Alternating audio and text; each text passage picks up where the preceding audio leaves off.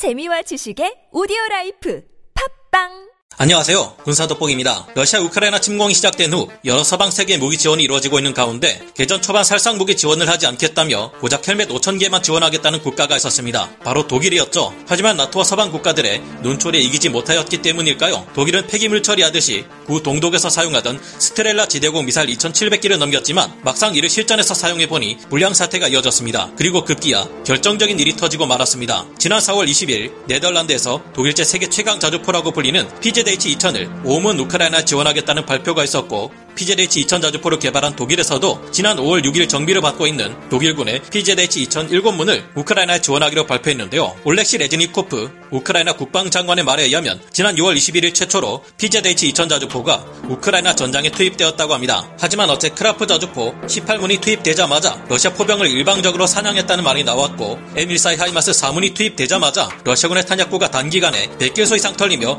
곡소리가 나왔던 것과는 달리 PZH-2000은 어째 투입된 지 한 달이 넘도록 별다른 소식이 크게 들리지 않고 있는데요. 그러던 와중 충격적인 사실이 드러났습니다. 독일에서 기증한 PZH-2000 자주포가 정비 중인 것을 대충 이전시켜 불량이 이만저만이 아니라는 소식인데요. 독일 정말 문제 많은 것 같은데 어떻게 된 일인지 자세한 내용 알아보겠습니다. 전문가는 아니지만 해당 분야의 정보를 조사 정리했습니다. 본의 아니게 틀린 부분이 있을 수 있다는 점 양해해 주시면 감사하겠습니다. 지난 2월 24일 러시아의 우크라이나 침공이 시작되자마자 불과 3일 만에 독일에서는 재무장을 선언했습니다. 푸틴 같은 전쟁 광을 멈춰야 한다. 우리는 자신의 힘이 필요하다. 강력하고 현대적인 독일군이 필요하고 우리는 경제 생산량의 2%를 투자해서 강력한 장비를 갖출 것이다. 우리는 우리의 자유와 번영을 완전히 보장할 계획이다라는 글이 독일의 올라프 숄츠 총리 트위터에 게재되었습니다. 이와 함께 독일이 매년 국방비로 쓰고 있는 예산의 두배인 1,100억 달러, 하나 약 143조 원을 즉시 독일군에 투입하는 계획의 승인이 요청되었는데요. 지리적으로 폴란드와 우크라이나 서쪽에 독일이 있고 우크라이나 동쪽에는 러시아가 있는데 이 장면이 어디선가 많이 본 쎄한 느낌이 듭니다. 눈치채셨는지 모르겠지만 1차 세계대전이 끝난 이후 독일의 히틀러는 재무장을 선언했고 갑자기 독일과 소련이 손을 잡은 적이 있었죠. 독일이 먼저 폴란드를 침공하고 2주 후에 소련에서 폴란드를 침공하면서 2차 세계대전이 시작됩니다. 독일이 재무장을 하고 러시아는 대러시아로 꿈꾸며 폴란드의 바로 옆나라 우크라이나에 대한 침공 전쟁을 하고 있으니 폴란드 입장에서는 아차 하며 과거의 악몽이 떠오를 것입니다. 독일이 우크라 이나 지원한 PZH-2000 자주포가 6월 21일 최초로 전장에 투입되었다는 소식 이후 감감무소식인 데는 이유가 있었습니다. 최근 독일 언론인 슈피겔에서는 현지 시각 7월 29일 서방 세계에서 최강의 자주포라고 불리는 PZH-2000 자주포가 우크라이나 전장에서 사용 한 달 만에 포신의 마모가 발견되는 등 심각한 징후를 보이고 있다고 보도했습니다. 지난 6월 독일로부터 7문의 PZH-2000 자주포를 공여받은 우크라이나군은 해당 자주포가 여러 가지 문제를 일으키면서 작전에 투입되지 못하고 있다고 하는데요. 가장 큰 문제점으로는 포신의 마모도와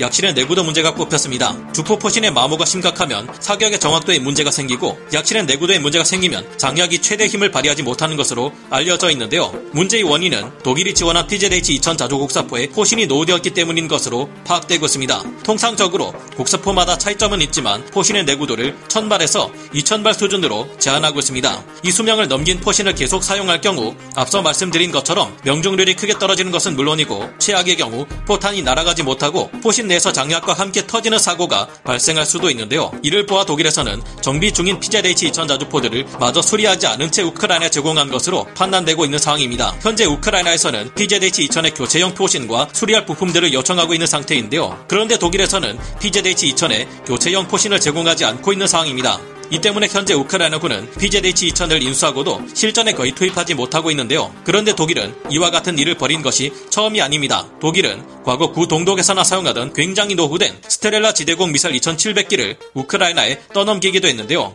이 때문에 다른 나라에 대한 무기 지원을 무슨 폐기물 처분쯤으로 여기는 태도를 보이는 독일에 대한 엄청난 비난이 쏟아지고 있습니다. 독일은 스페인에서 레오파르트2 전차를 우크라이나에 지원하겠다는 것도 승인하지 않았습니다. 이 문제야 폴란드가 요구한 것이 레오파르트2A7 최신 형이었고 독일에서는 이를 레오파르트 2A4 중고 전차를 준다는 것으로 이해하고 있었다고 하니 변명의 여지는 있을지도 모르겠습니다. 하지만 세계 최강의 자주포라는 PZH-2000 자주포를 수명이 다 된 포신을 그대로 장착한 채 주질 않나 아직도 과거의 적이었던 폴란드에 대한 감정이 식지 않고 있는 걸까요? 이런 독일의 태도를 계속 보아하니 아까 말씀드린 2차 대전이 시작되는 PTSD가 좀 올 것 같기도 합니다. 하지만 폴란드 역시 가만히 앉아서 지켜만 보고 있을 수는 없습니다. 이미 상당수의 강력한 무기들을 우크라이나에 지원한 폴란드는 한시라도 빨리 전력 공백을 메워야 하기 때문인데요. 하지만 단순히 전력 공백을 메우는 것을 넘어 이번 기회의 과거에는 상상조차 할 수 없었던 군사 강대국으로 거듭나려 하고 있습니다. 어쩌면 최근 폴란드가 군사력을 크게 증강시키려 하는 이유에는 러시아 때문만이 아니라 최근 재무장을 선언하고 나선 독일을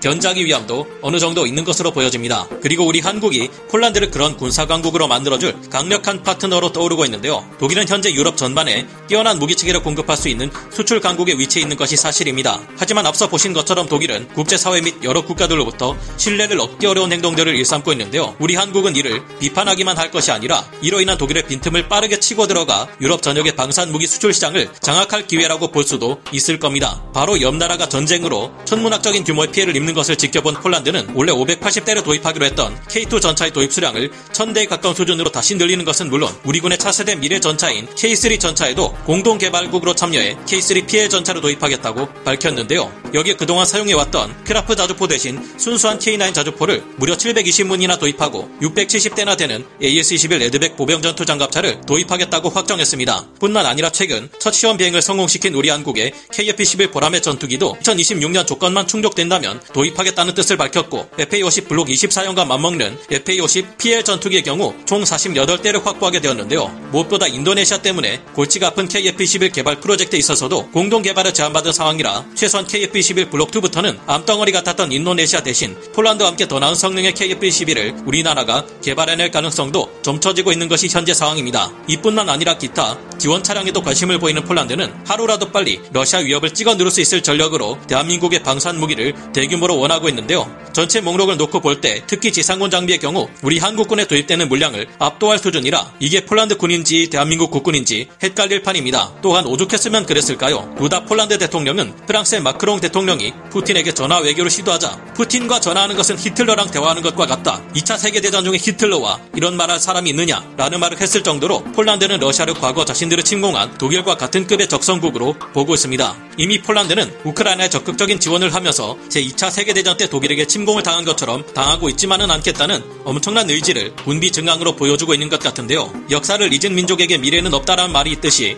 폴란드 역시 지난 나쁜 역사를 기억하며 두 번 다시 같은 일이 반복되지 않도록 노력하고 있는 것 같습니다. 이를 보면 우리 또한 폴란드군의 군사력을 증강시키며 수출 이익을 얻는 데서만 만족할 것이 아니라 우리 군의 전력을 더욱 증강시켜 적국들의 위협에 맞서야겠다는 생각을 해보게 됩니다. 현재 미국조차 위협할 정도로 전력을 증강시키고 있는 중국은 명백히 러시아의 전력을 뛰어넘어 세계 군사력 2위의 국가가 되었으며 최근 뉴스를 통해 전해지듯이 아시아와 인도 태평양 전체 국가에 누구보다 큰 위협이 되고 있습니다. 사실상 이들을 우리 한국이 상대해 막아내려면 지금 가진 군사력을 두 배 이상 늘려도 혼자만으로서는 만만치 않은 상황인데요. 하지만 이번 우크라이나 전쟁에서 명실공히 드러났듯이 장비 숫자가 많고 질이 좋다고 해도 그것을 누가 운영하는지에 따라 전쟁의 성패는 달라질 수 있습니다. 실전 경험이 거의 없다시피 한 현재 중국군을 상대로도 핵무기를 상대로 우리를 늘상 협박하는 북한을 상대로도 우리나라는 겁먹지 않고 나날이 전력을 증강시켜 나가고 있는데요. 우크라이나가 미국과 서방 세계의 공식적, 비공식적인 지원 아래 거대한 적이었던 러시아를 지금 수준으로 크게 약화시켜 놓는 상황에 이른 것처럼 우리 대한민국 또한 서방 세계 지원과 강력한 조국 수호의 의지와 노력이 있다면 아무리 강대한 적이라도 이겨낼 수 있을 것이라 생각해 봅니다. 여러분들은 어떻게